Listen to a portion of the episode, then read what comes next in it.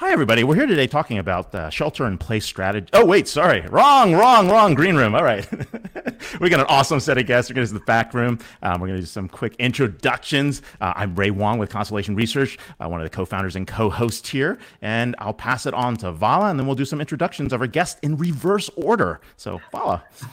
Hi, everyone. Vala Afshar, co host Disrupt TV. This is episode 199. This is 605 interviews in the making. Uh, welcome. Looking forward to learning from some of the best and brightest people we know.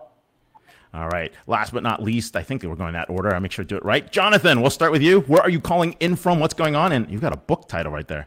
I do. Thrilled to be on. Great to see everybody. I'm with so many good friends here. Uh, I'm calling in just a few miles south of San Francisco in Northern California. It's a lovely, cool blue morning. Blue sky right, morning. That's awesome. Blue Sky Morning. And we got Karen. Karen, you're, you're multi author. We're going to talk about that later. But Karen, where are you calling in from? And of course, what are you talking about today? So it's great to be here for my debut appearance. And I am talking to you today from Indianapolis, Indiana, where it is a very hot Midwestern summer day, the kind that makes you want to have a popsicle. All right. Popsicles and popcorns. We're good. All right, Miguel. Yeah, um, I'm calling in today from Austin, Texas, but I'm typically based in New York. Um, I'm here to talk about whatever you want to talk about. But uh, on that intro, the best and brightest, I think I might be in the wrong green room. nah. All right. Not at all. Not at all. All right. So we're going to start with the countdown five, four, three, and we'll start and we'll see people disappear and we'll start the show. So thanks everyone for catching the green room, and we're about to go live. So, all right, El, do the honors. All right. Hello and welcome. Thank you for joining us on Disrupt TV. My name is Vala Afshar. I'm the Chief Digital Evangelist at Salesforce and your co host for the next hour. We welcome you to follow us on Twitter at Disrupt TV Show. Send Ray, myself, and our distinguished guests your questions live using hashtag Disrupt TV, and we'll do our best to answer. It's my pleasure to introduce my co-host. He's the CEO and founder of a Silicon Valley-based consulting company called Constellation Research. He's the best-selling author of Disrupting Digital Business. Uh, I regularly see him on Yahoo Finance, Fox Business, CNN.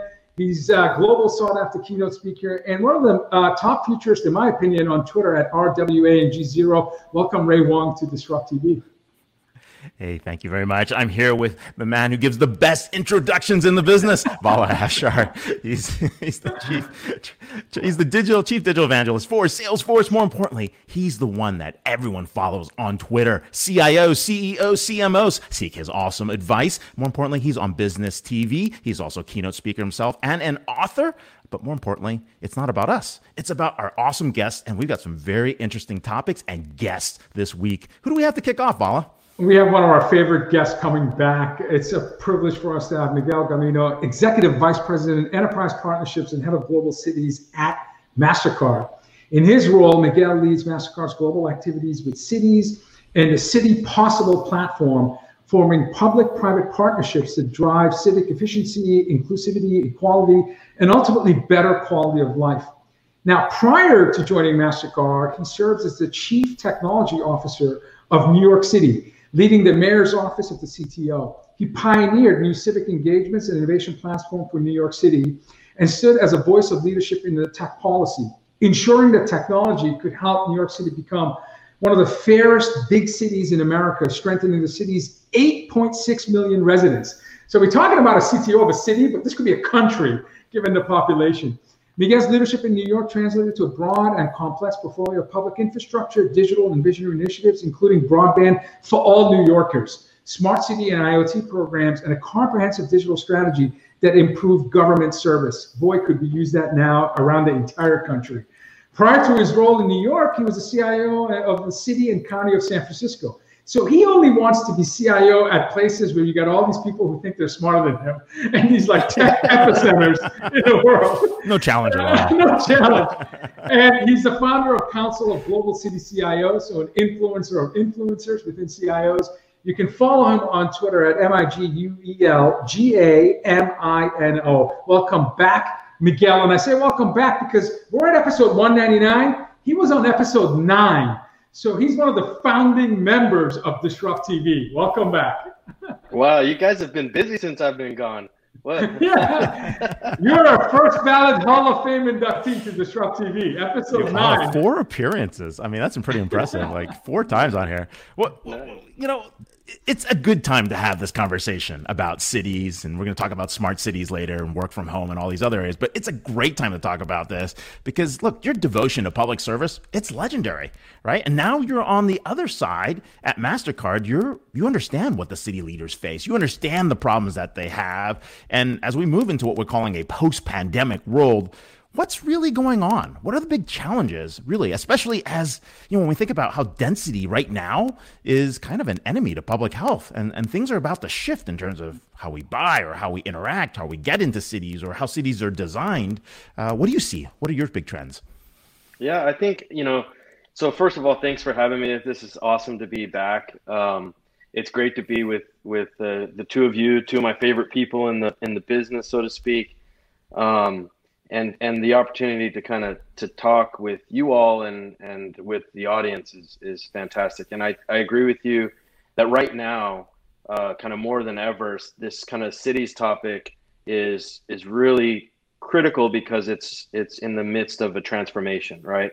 Um, and and some would even say existential for some kind of elements of it. I think you know density can be referred to or thought of as as kind of a, an issue or an enemy at the moment. The truth is we're still and I, I don't mean we mastercard we society are still kind of learning what the what, what the real kind of um, cause and effect is of of this virus. So um, there's there's more unknown i think right now than known.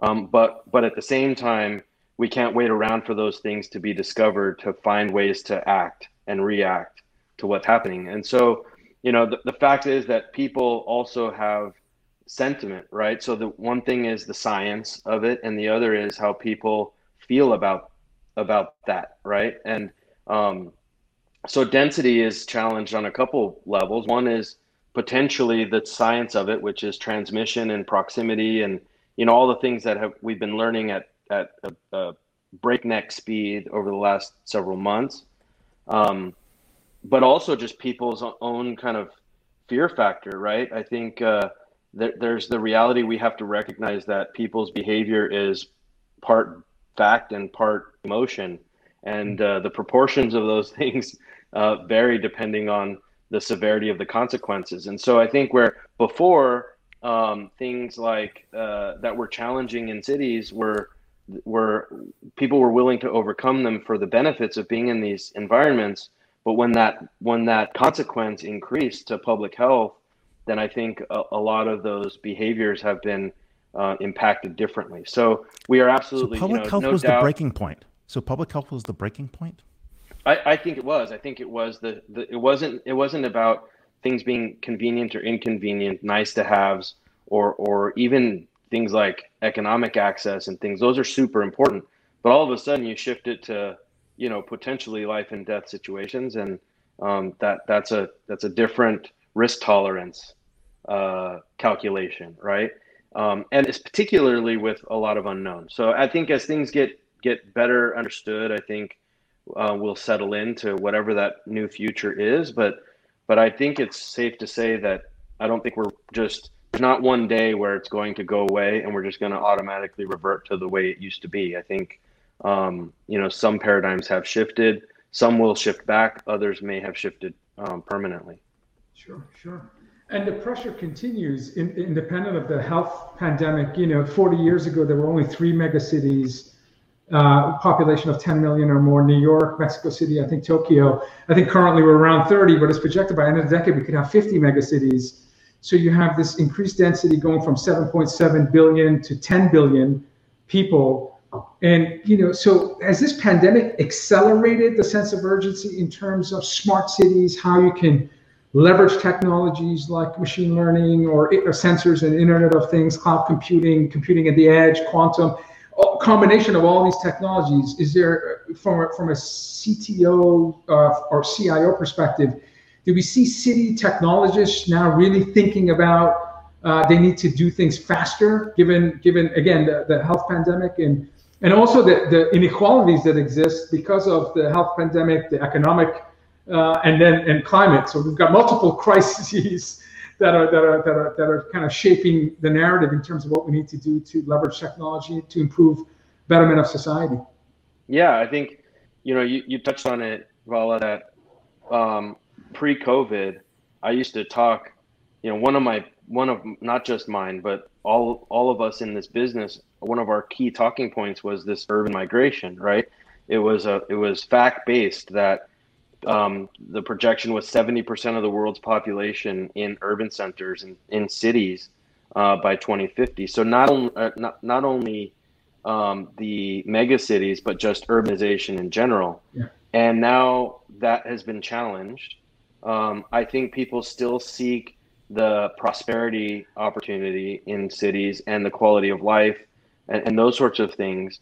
But some, you know, some of the calculus has shifted, and I think that these um, kind of tier two, and I don't mean that in a diminutive way, but but this this these cities that offer um, this blend of uh, urbanization and, and opportunity, but uh, a little less density, or um, are able to address kind of the complexities of now this public health concern, I think uh, are are going to have a different trajectory. And and you know I'm not a doomsday person. I'm not going to say New York is, you know, terminal, but pe- but it is again fact based that at least right now people have have moved out of some of those cities for a whole host of reasons. Again, I think the consequence dynamic is is really a driver. A lot of people who might have previously considered it for X, Y, and Z reason, all of a sudden this pushes it over the edge. And so the question will be yeah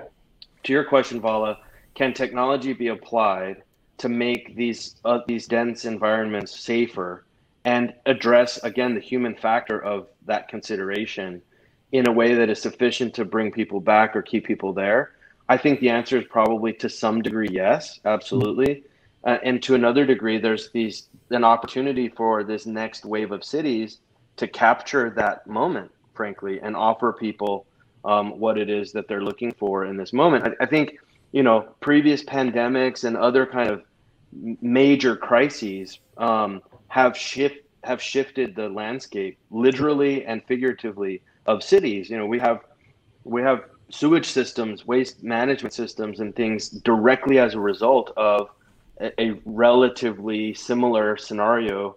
You know, a long time ago, yeah. and cities have recovered because they figured out how to use technology at that time to address the concern and now they, they, and and since then they had become safer and better and healthier and more resilient and everything else right i think this is another one of those moments that will push us forward it won't necessarily hold us back and that's again i'm an optimist i'm the glass half full and filling kind of guy yeah. Uh, but I, but I also really believe that um, um, to be based in fact. And so, you know, that's the, to, last point to your question. Also, Vala is I've had conversations in my current role with City Possible. We have uh, over 160 cities that are members of our of our wow. club, if you will, of our community. And so you can imagine, I'm I, our, my team, our collectively, our company has, in in many respects, become an extension of City Hall. You know, a hundred times over and so we're we're in there with them, you know, helping fight this battle. And so I've been in a lot of those conversations with people who now have my former roles, right? Yeah, sure, sure. And and it's not a matter of oh we need to invent something new. Sometimes there's a little bit of that, but a big big chunk of it, guys, is the stuff we have already wanted to digitize. Yeah. Right. And previously, it was driven by convenience, efficiency, right. you know, user experience, things that were important, but not existential, right? And now all of a right. sudden, yeah. it's public health and it's life and yeah. death. And now yeah. digital for the purpose of going touchless, completely different calculus right. in terms of our ROI, right? And yeah, so, from nice to have to a necessity. Yeah. So that digital conversation has morphed a little bit into a touchless conversation, um, but has also accelerated into we've yeah. got to have it now tied back to everything I just described in answering your question about how technology can, um, you know, influence the flow of people in, in that urban migration, right? If they get it right and they get it right quickly and give people comfort that those urban dense settings can still be safe, then I think that will change the trajectory you know, it's a great point, right? I mean, some of the work you guys have been doing in City Possible, it's a private-public partnership. I think people should uh, take a look at that. I mean, some great things, right? I mean, you guys are trying to figure out how to make, you know, mass transit digitize. You're, you're trying to figure out how to solve some of the bigger challenges, you know, with cities in terms of, you know, climate change and, and where, where they're headed in terms of, you know, emissions. Uh, so it seems like it's a lot of data. You guys are using a lot of data to get to these hmm. things. Um, and it sounds like, you know, there's some opportunities in that data. Where is it underutilized, right? Where can governments take that data and prioritize and and help use that to guide response to programs?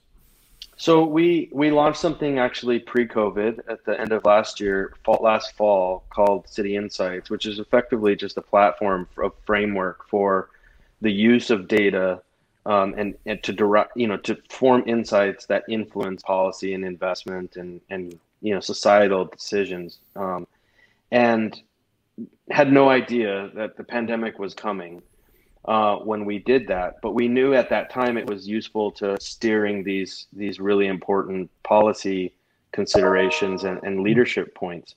Um, then fast forward to COVID, and the calls came in fast and furious, and and much more pointed. Right? Yeah. We want to understand what is going to happen to our economy if we take what at that point was you know potentially inevitable step of shutting things down what's what is the economic consequence of that and how do we understand where that consequence is greater and lesser and so that even on the recovery on the other end of this we could we the government them could understand how to target recovery steps so it was it was truthfully it was very um, it was very comforting to me that I heard some governments thinking, you know, three clicks ahead um, and asking someone like us to feed into that thinking in a fact based way.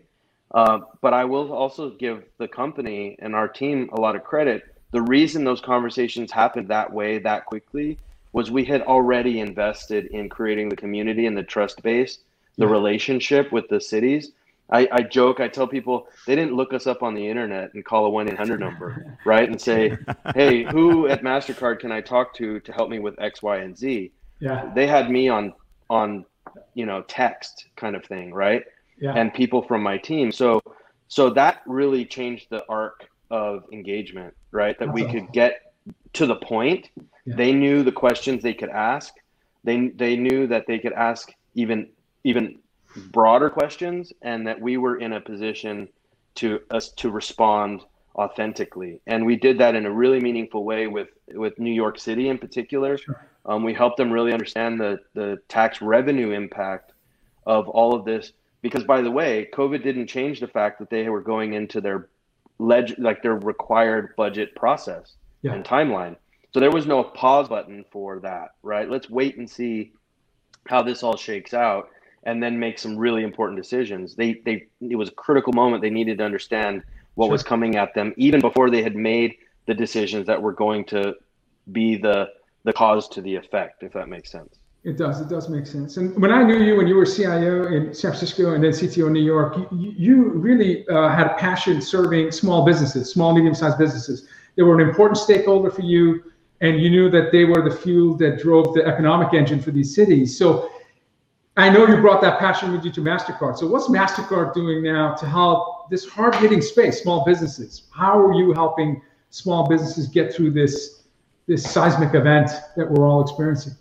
Yeah, so we, um, so listen, small business has been an important thing for the company. Um, and as you said, even in my personal kind of roles previously, uh, for a long time, predating all of this. And, that, and, that just became even more important now. And our CEO has been very public in saying, you know, uh, protecting and saving and supporting small business is yeah. absolutely critical to the the economy, right? Not just our businesses, but just the the, the you know the economy at large.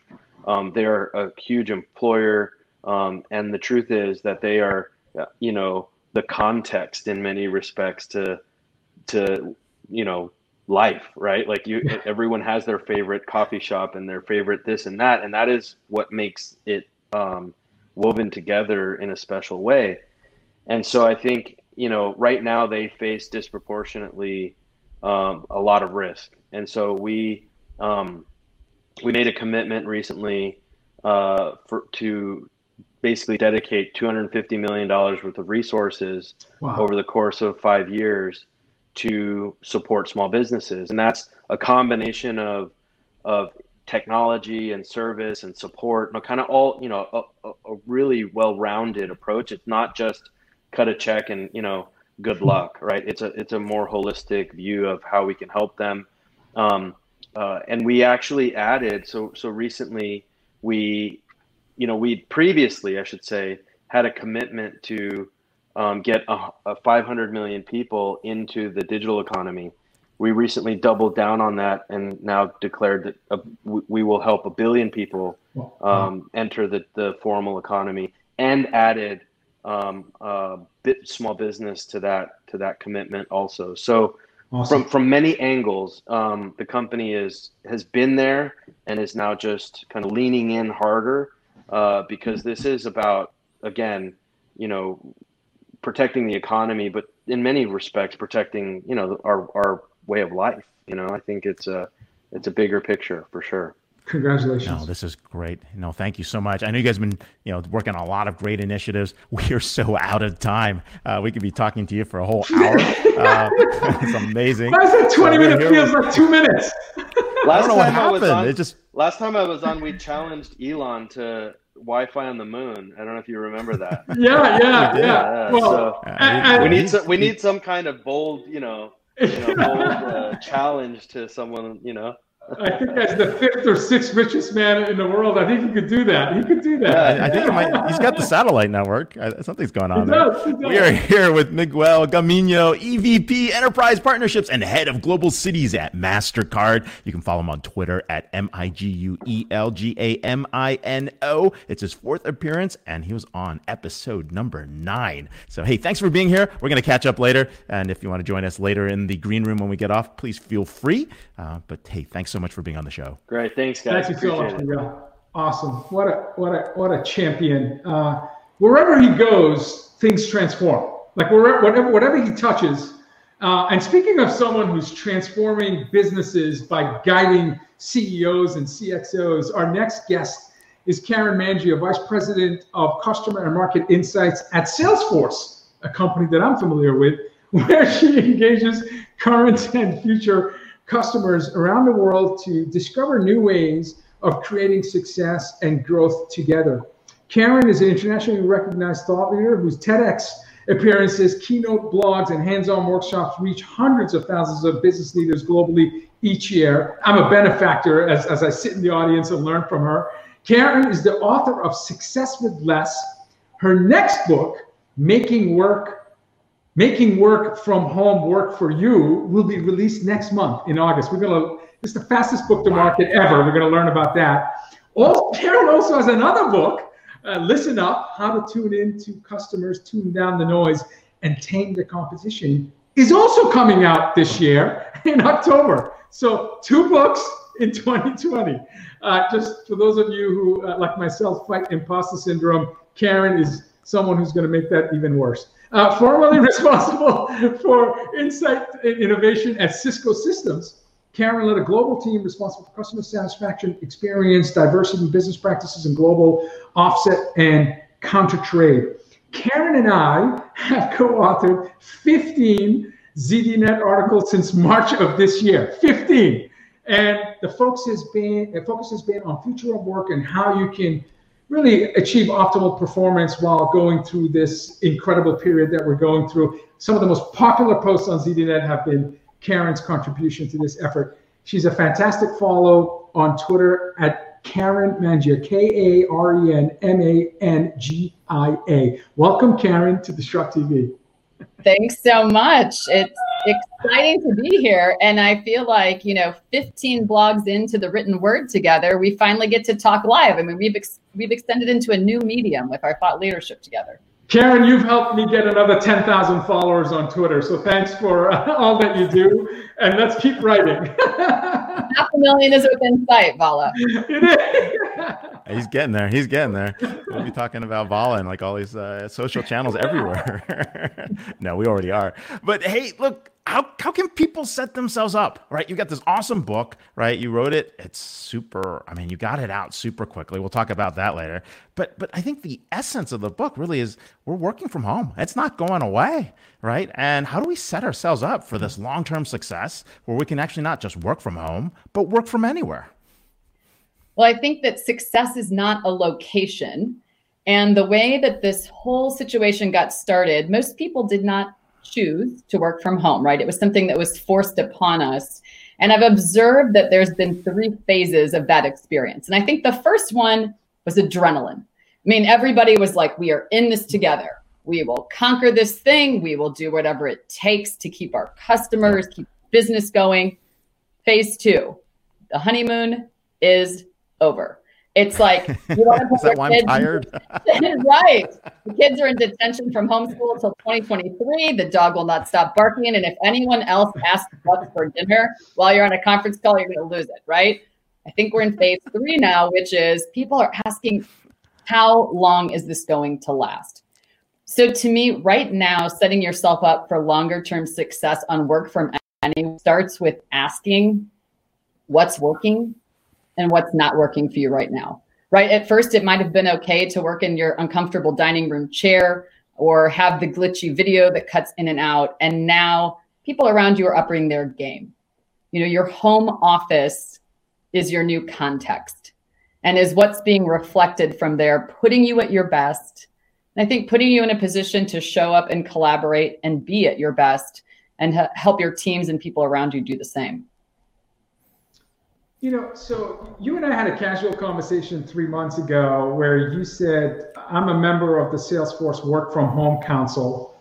And I'm like, what is that? I didn't know what it was. And you explained it to me, and you're like, we're trying to identify how 52,000 employees at our company can effectively, um, can be effective and, and, have a peace of mind and, and be able to deal with anxiety and stress and, and help contribute to society. And I was fascinated. So I said, you know, we should write about that. Now, fast forward 15 articles. Again, some of my most popular articles have been due to your thought leadership. And then at the same time, two months ago, you pitched to your publisher an idea about a book, and you pitch it two months ago, and it's going and, and it's going out in, in, in next month. So from pitch to book on shelves is 60 days, which I don't know. To me, that's like record. Uh, I've never heard. I've never before. heard of this. Yeah. and, you know, I, I, I love your publisher. I know Jesse. Like I have never seen anything go from pitch to hard book in two months. It's I mean, months, what was the pitch? What was the pitch?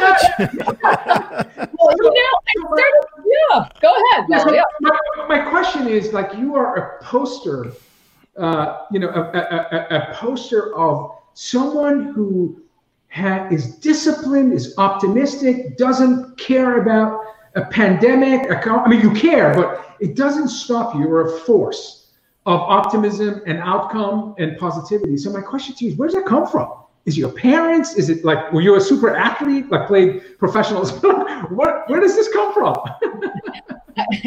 I would love to tell you that I would be a great professional athlete, and it's difficult to tell on video, but I'm not that tall, and I don't think I look that threatening, even with the Sicilian last name and background. Okay, what really motivates me is being a student of success.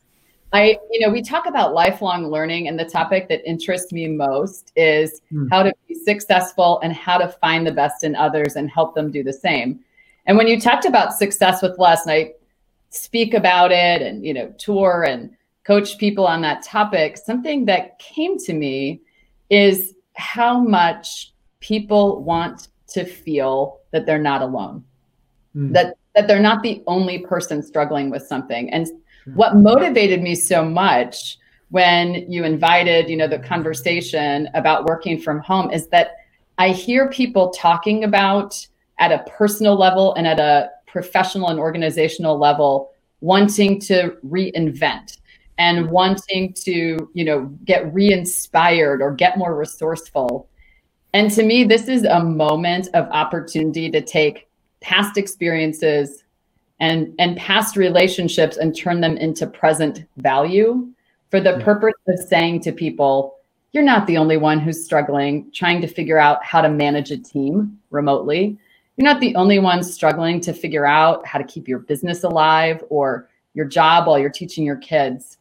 And it's that I want to share some experiences that I've had since I gave my first interview about working from home in 2002, believe it or not.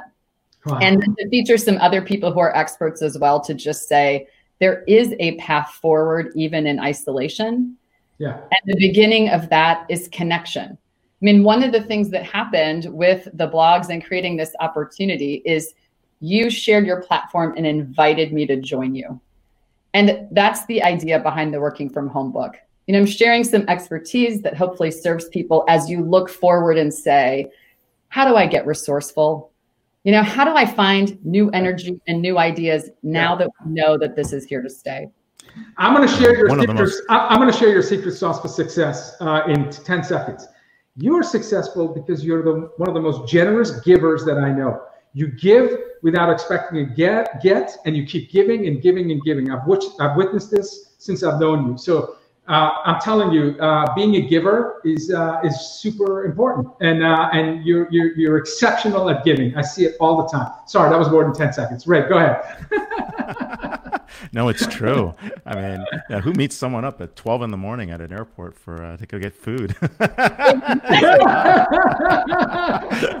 she gives her time all the time to everyone. Unbelievably generous person. Yeah, unbelievable. No, unbelievably generous. Hey, you know what? I was looking at the I, when I was reading the book and you know was doing the review. There's a chapter that I think everybody should start with. I think it's like rituals, routines, and boundaries. If that's the one, and and you had some some work at home action plan that you tell people to think about. And I think it's really important because, you know, you're used to getting to the, you know, popping in, doing the commute, showing up at the office, saying hello, right? And suddenly you're like, holy crap, I'm home. what do I do now? Right. And, and there's something to it. And I, I think a lot of people are struggling with that. Can you share a little bit more about that? Your laptop is now your pantry what I'm observing with people is that every time you go by your pantry right now because you're home more, those chips, those donuts, last night's carry out leftovers that are judging you from the refrigerator are calling your name. And every time you walk by, you want a snack. I think your laptop and your job is like that too, right? You keep going by work because it's everywhere. And you take these little snackable bites. I'll just do one more email, just one more tweet, just one more conversation and slowly, what happens is you're grazing on work all the time. And when I think about rituals, routines, and boundaries, I mean, you may not have loved your commute to work, whether you were flying all the time or sitting in traffic or taking public transportation. The reality, though, is that commute signaled to you I'm going to work and getting into a certain mode, and then I'm leaving work behind. And the reality is, work is an invited guest, and it's only going to show up where you invite it. And if you don't have routines, rituals, and boundaries that say, hey, my go to work routine now that I'm at home, so I'm in the zone, mentally fresh and ready, looks like I make the coffee, I put on real clothes, I get in front of my laptop that's in a dedicated space, and then I go to work. And at the end, what's your transition ritual? How do you leave? Do you shut the door? Do you walk around the block with your family? Do you listen to a song? Do you read a chapter from a book? Whatever that looks like for you you know, many people would leave the office, right, to go pick up your kids from daycare, or you would call your mom on the phone on your commute, and it would tell your brain, we're done working, right? We're going to turn it off for a little bit and we're going to change the channel. And I think great leaders right now are building in some ways to both model that for themselves, but also teach their teams and give them permission to do that also. Because the reality is, we have rituals and routines now, they just might not be purposeful. So I think it's about pausing to think what might serve you. And, and, it almost strikes me when I look at, I think how all of us are have been trying to live is it's like if you're looking at this spinning fan, I mean, imagine it right now. There's a fan spinning as fast as possible in front of you. And imagine I asked you to like take this post-it note and put it through the slats in that fan. Mean, what's the easiest way to accomplish that task? It's to slow down the fan Right. Uh, exactly. See, the exercise that we're all in right now without routines, rituals, and boundaries is we're putting our energy into making the fan spin faster instead of turning it up and saying, what's the most important thing that needs to go into that time slot right now? Hey, Karen Vala, I'm gonna have to return that That's book. Great. Work from home, pants optional. I guess that book has got to go out the door. yeah, yeah. Sorry. Now you wonder why your publisher is late to respond to you. Uh, okay, everyone, listen. everyone, listen up. Listen up. This is the most important question I'm going to ask. Listen up. No, so let's talk about listen up. your uh, your next book that's going to come out in, uh, later in the year. I think it's going to come out in October. Yep. Now, again, you serve on several boards, so you're a board of directors, several institutions. You host uh, significant CXO discussions at Salesforce, where you moderate and speak to some of the best and you know trailblazers and uh, uh, customers and partners that we have. What is Listen Up about? It's it, you know the title is How to Tune into Customer, uh, Turn Down the Noise, and Tame the Competition. Can you give us the essence of, of your thesis in terms of the importance of listening so you can uh, hopefully anticipate the needs of your stakeholders and proactively deliver to it? I think that the three most powerful words in leadership are I, hear, you. I mean, think about it, how it feels to truly be heard. And I was mm. recalling the very first sales call I ever had a chance to do. I got into sales quite accidentally. And I was assigned to the 100 worst performing, unbeknownst to me, customers in my branch. It was called the STAR module. Isn't that some glamorous? Did you I just join? Were you like the last person on the totem pole? yeah, yeah. Environment. They were like, "Did you kind of watch these customers?" I came to realize I think STAR actually stood for like small, troubled, and risky. But nevertheless, I go into my first sales call mostly because the customer is willing to see me, which is a marked difference over the 99 others that I'm supposed to be visiting with. And I go in to do my first sales pitch. It is like a rickety conference room chair. Someone is smoking in the corner. The coffee is the thickness of varnish and tastes like something from a truck stop. Okay. I pull a manila folder out of my, you know, not so expensive briefcase I take out printed copies of a proposal I cleverly downloaded from the intranet. I hand it out to everyone in the room, and then I read it to them. Like I read it to them, okay, out loud. I made the sale. How is that possible? Do you know why? The only part of that template you could customize was the customer's objectives and how your solution would solve for them. And because I had never met with customers before, I asked a lot of questions. And I did my research, and everything they said to me was revelatory. And it was like I was hearing it for the first time. So even though my pitch wow. was terrible, they felt heard. And you know what? That beginner's mind is something that people mm. with experience struggle with. And that's the heart of the book, which is this how do you forget everything you know, no matter how many times the customer said it to you, no matter how senior you are, and truly show up and hear your customers without ego in the conversation or experience clouding your judgment because you just know what they're going to say. How do you have the discipline to make each conversation new? And then how do you ask better questions? So, a couple teasers. We've got the genius question in the book, the catalyst questions in the book. So, some new ways to have old conversations and really begin again and empower every person in your team and in your company to come together and hear from your customers as well. Very you know, cool. Very in the, cool. In the book, you talk about something that's really important and, and really talks about talent and, and, and empowering some of that talent uh, in, in customer success. And I think, what was it, the third or the fourth item that was in there was find miracle workers. And, mm. and I mm. thought that was very important because uh, I, I wouldn't say people underestimate or underappreciate the good teams and good people.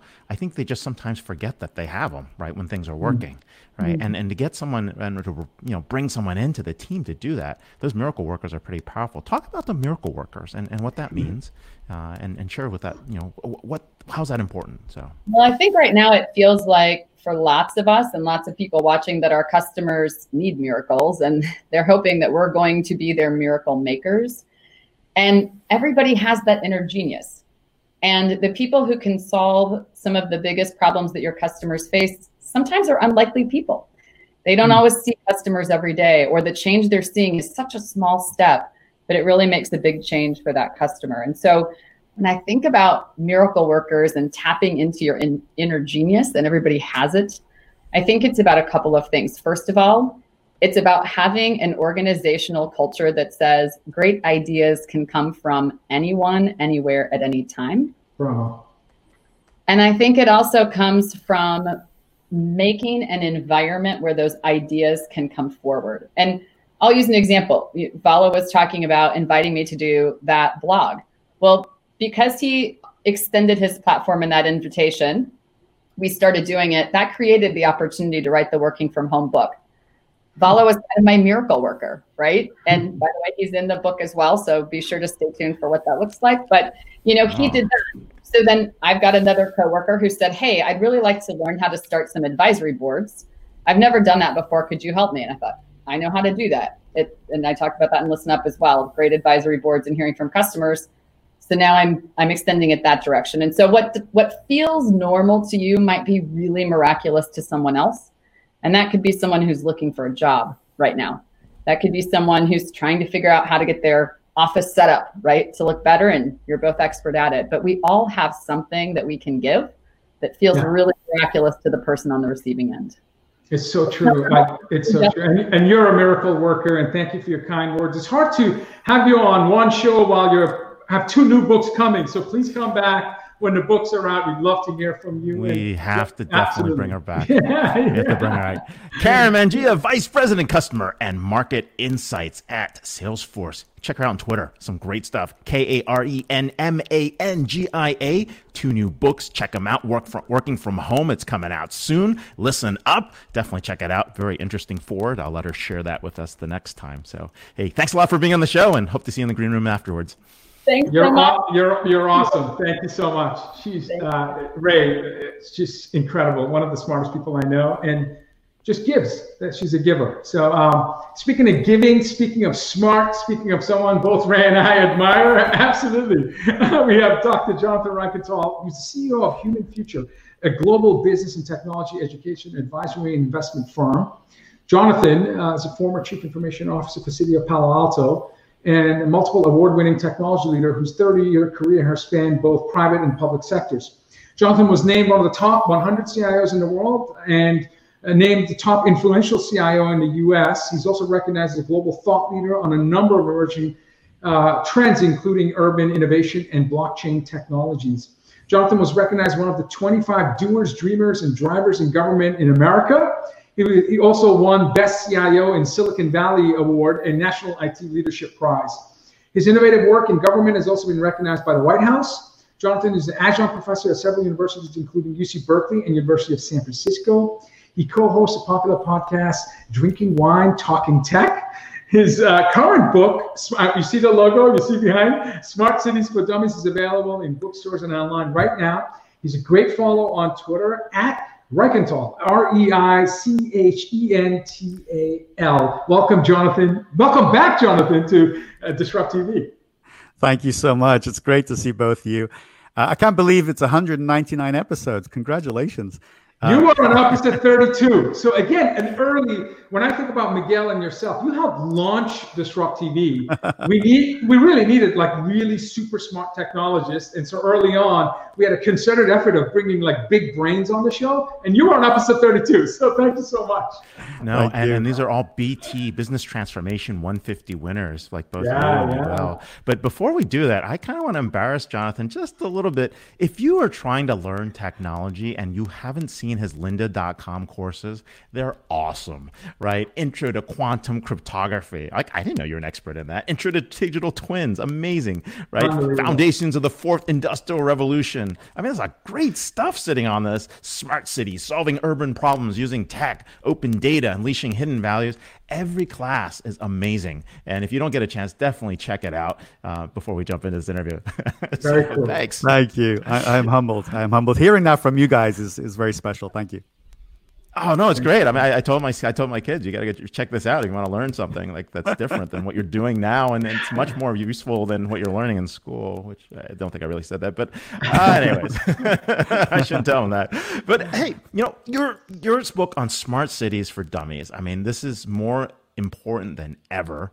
Um, what inspired you to write this? Because there was no pandemic when you did this. There was no burning platform. Right, I mean, smart right. cities were kind of like, oh, cool, we're going to go to attend this conference. Lots of things are happening, right? I'm not really well aware of it. And now we need those more than ever. So talk a little bit about that. Yeah, I mean, isn't it the best title ever? Like Smart City Dummies. I, I, think it's just a great title.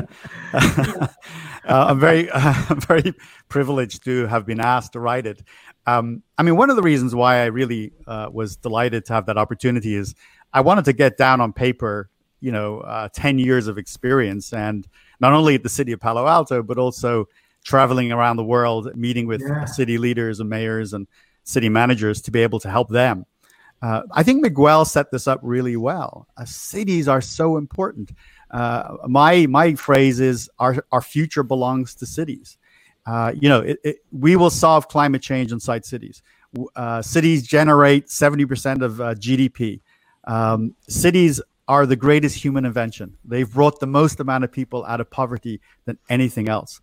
Um, so I wanted to tell that story. You know, when I sat down to write it, I started in about September, October of last year. And, you know, the publisher, Wiley, they said you have to write you know, I think uh, 350 pages or something. And I, I, sit down in front of my computer. I'm like, how the heck am I going to write 100, uh, 350 pages about cities? And and then I wrote and I wrote and I wrote and I said, oh, this is a this is a huge topic. And I'm at you know page 400 now, and and I'm like, okay, I've, I've written enough, I think. So it's a huge, important topic. Wow. And I wrote the book for the whole family. I, I wrote it for kids.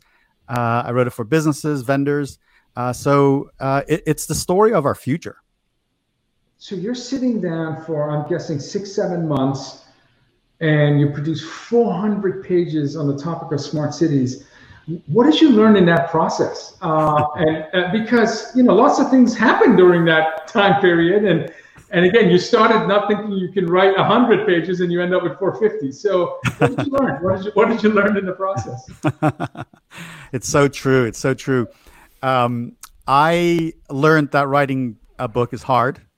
Yeah, uh, know, all of us. I think many of us have written a book here, and yeah. and it, it's a, it's writing is hard, and and to to write that many words, and and to not only write a book, but write a good book. You want you want it to be meaningful, right. insightful. You want people to get real value from it. So I think I think it was a it was a hard activity, like like a like a very quick marathon. It was a sprint mm-hmm. in a marathon, if you like. Um, I also uh, learned about things that uh, I, I, didn't think I was going to discover. For example, uh, the complexity of water systems and the importance of uh, water systems in cities, right? Uh, one of my most fun uh, parts of the book for me to learn about and write was the history of street lighting. Like, like I, I didn't know that would be so interesting.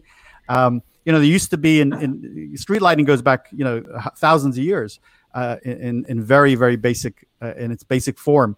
And at one point, there were uh, people. If you entered a town, if you were a stranger who entered a town and you needed to go from, I don't know, that that bar back to your, uh, you know, place where you're staying, a person would actually take you, and they would hold a oil candle, sorry, an oil lamp, yeah, and, and walk with you the whole way to your wow. destination. Um, and then it was really, it was really in France um, uh, over the last few hundred years that, that you know they pioneered uh, uh, street lighting, and that's why the city became known as Paris, the uh, the city of lights. City of lights. That's amazing. Having That's having amazing. lived in Baltimore, I'm gonna think of Baltimore some street cred. They, they, they, were first, 1816 with Baltimore, then 1820 with Paris, if I remember. So, I, I, now I now see World Econ- I now see World Economic Forum videos of smart lighting, where you know the city lights turn on only when you d- d- detect motion.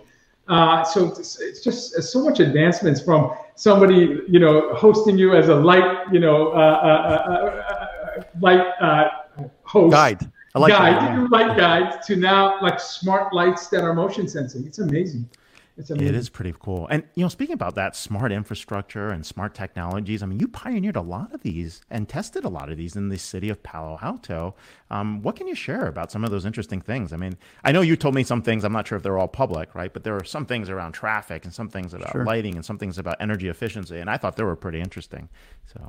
Yeah, I'd love, I'd love to share a couple examples. And and you know, I, I worked at the city of Palo Alto for seven years on the button. By the way, I joined on December 13th, 2011, left on December 13th, 2018. And um, and so now I've left, and I, you know, I'm, I'm, writing, of course, teaching, and and I have my own little business. So I can I can talk about all the things I couldn't talk about before. Um, but you know, when when I was uh, wrapping up my work at the city, um, I the city manager asked that you know we put together a portfolio of all our achievements, and it's it, you often you know as even Karen was talking about, you're so sort of we're so in a rush all the time, looking forward all the time. We don't pause and look back and reflect as much as we should. And my team put this together, and we, in my tenure, we developed uh, 275 projects uh, successfully deployed wow. at the city of Palo Alto. Wow. Um, I created this project management machine, as I like to call it, uh, churning out lots, lots of, value. A couple of things I'm very proud of uh, that we did was uh, we were very much leaders in open government, making available data, making lots of ways for community the community to be able to have their voice heard and to engage in activities. Um, we were one of the leading cities at the time for uh, putting together an open data portal so people could uh, download data, they could build solutions, they could figure out um, information to bring for better decision making.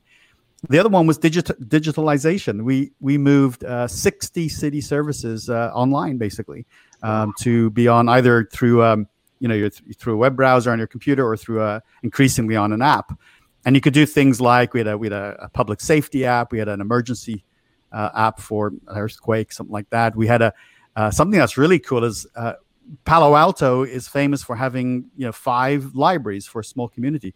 Well, we built a sixth one entirely virtual library. Wow. Um, yeah. And so you can you can borrow books, you can you can do the things you can do in the physical library in the virtual library. I guess it's probably really popular right now.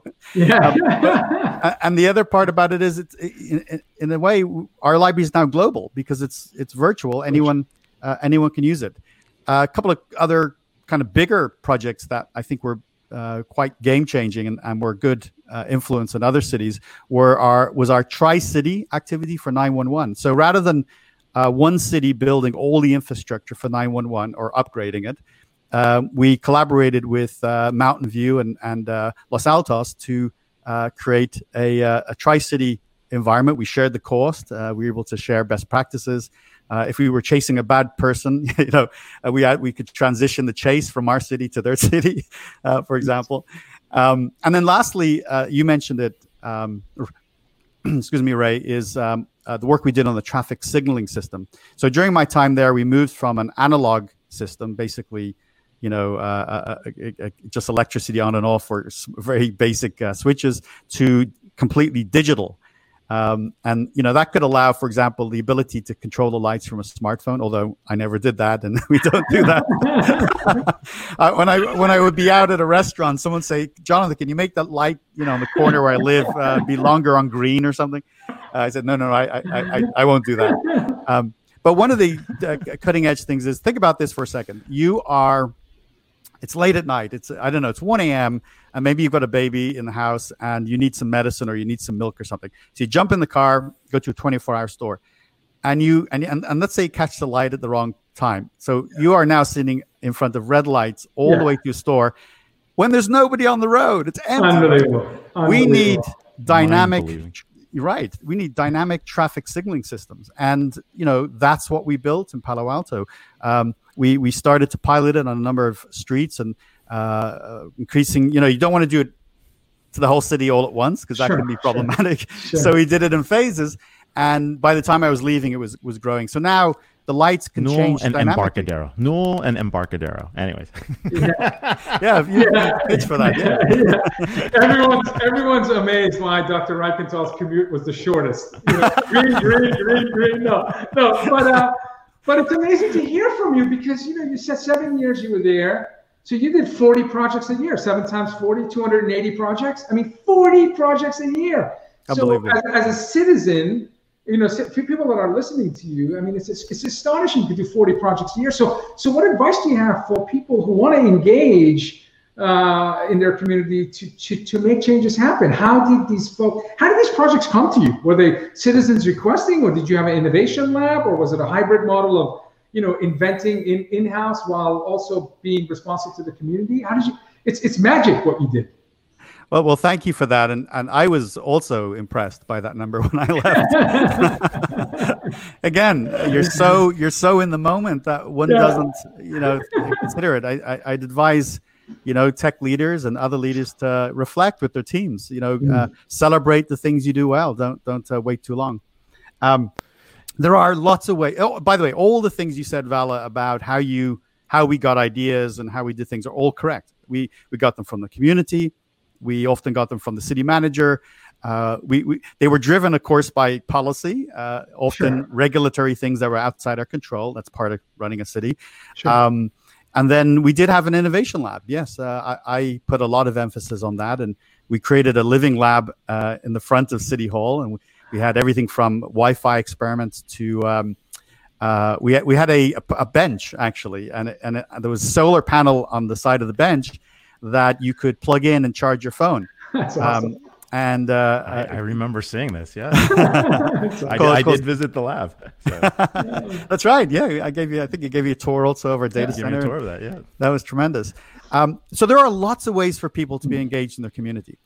I always try to. People think of government as sort of a black box, and I agree. Before I worked for the city, I didn't know how to engage either, and and sure. it was a big surprise to me when I moved in uh, the things you could do. So the first thing I always share with people is when you think of federal government, state or county, these are these are big governments. Yeah. These are huge organizations. You can't even find the right person. You don't know where the entry point is. But cities, cities are really close to their people. And it doesn't matter if it's, you know, 35 million people in Tokyo or 65,000 people in Palo Alto.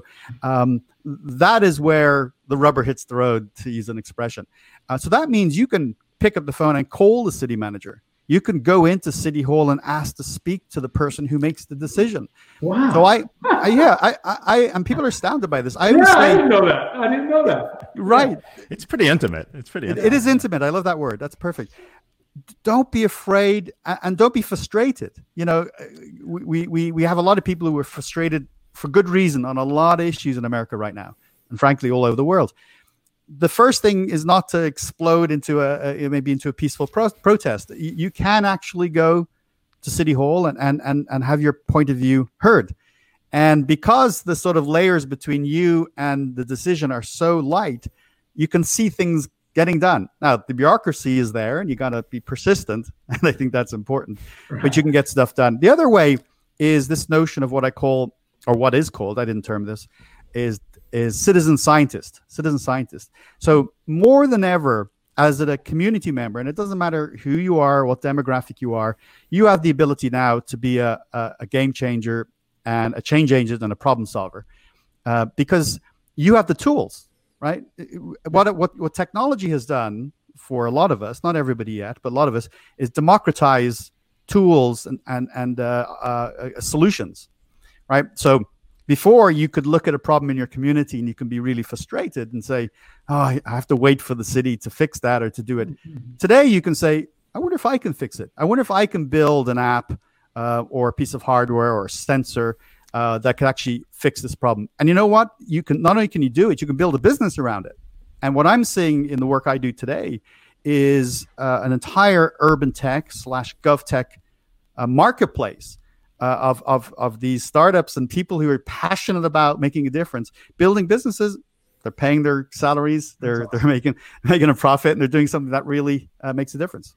That's awesome. You know, the book is great. Uh, you've been able to share how urban environments are being transformed. You're talking about ways to change quality of life. You know, you've talked about you know ways to set up a smart city strategy. There's a lot of great stuff in there. I wanted to get some questions. You apparently have a lot of fans here. Um, so, um, not this one. I know pants are not optional. Um, but anyways, uh, Tiago. Tiago's got a great question. Right? He's like, did the book change anything for you? Right? New visions to discuss the book. Any new materials based on what would have changed in the pandemic? Anything that you would adjust? Yes, is the answer. And, and let me quickly address that because this is it's so interesting. Um, first of all, by the way, shelter in place is a great time to write. so I know, I know. you know what I mean. If you're a writer, shelter in place actually is a good thing. So I was able to write a lot of this, uh, the remaining part of this book during the pandemic, um, uh, and uh, but I, I, but I'd written a lot of it before the pandemic, and you know you start to as, as you know as publishers too, you, you, you kind of you write the book and then the cycles of editing and reviewing are, are, are extensive. I don't know how Karen did it. We'll have to find out Karen's magic secret there. Uh, but that usually lasts a few weeks. So uh, I would say the bulk of my material was finished, you know, in March when the pandemic started to happen. And, you know, it was, it went to the technical reviewer and the various reviewers. And, and, and then my editor said, Jonathan, can you write something on the pandemic? And this might have been April. And so I took a look at the book, and there was some obvious sections where I, I did add additional content. Um, you know, I, I, wanted to talk about supply chain in cities. That last mile is critical, and smart yeah. cities can make that last mile better. Uh, talk a lot about deliveries and then transportation. Um, and then, of course, you know, with so many people working from home, and that seems like it's going to be something that will stay for a lot of us, we have to have good broadband. We have to have good internet connections, right? So um, I added that to the book. Uh, but Diego asks a great question. I have to do a revision of the book probably in a few months and write a lot more about this because the pandemic is happening in the places where people live, and that's cities. You know, uh, related to that, real quick before we run out of time, VJ has a question. Can you touch upon how does work from anywhere trend impact the concept of smart cities uh, in general existing setups? I think that's important. Yeah, yeah. Well, it's early. It's very. I think Miguel made this point excellently. It's it's very early to have you know strong views and, and recommendations on yeah. what's going to happen. Um, as longer this lasts, and it looks like it's a tough one, right? Um, we we will have to adapt. Uh, definitely, uh, we're, we're going to see um, more of the touchless economy. Uh, you guys touched on that earlier. Um, so a lot more of our environment will be uh, touchless or allow us to interact in a touchless way. Um, very creative things being done. For example, about how you buy a car today. You can you can buy a car in a touchless way. It's just remarkable, right? Yeah, and um, I think cities will have to f- finally address their uh, uh, their inclu- their inclusivity issues regarding uh, the digital divide.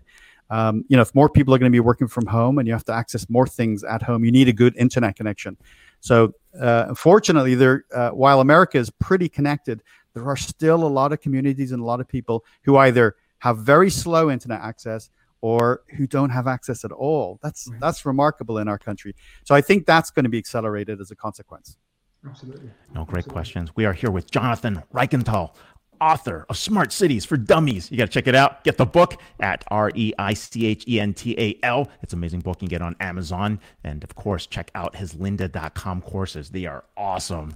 So, hey, thanks a lot for being on the show. Really appreciate you. You were terrific. Oh, Thank you so much. My pleasure. Congrats to you guys. You're doing amazing stuff. Thank you so much.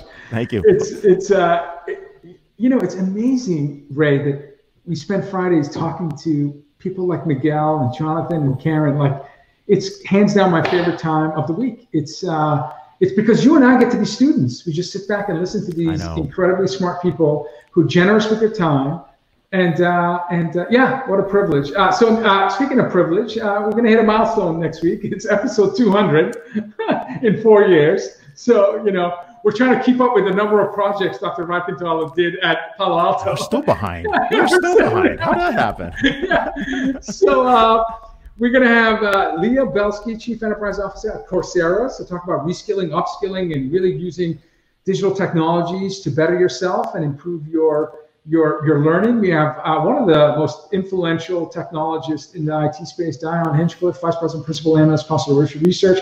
Dion has new research he's going to share with us.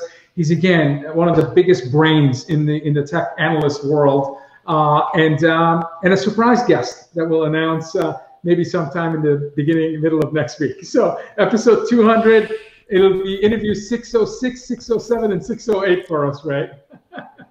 who's counting? Um, yeah. no, this has been wonderful. Hey, thanks everybody. Uh, keep up the faith.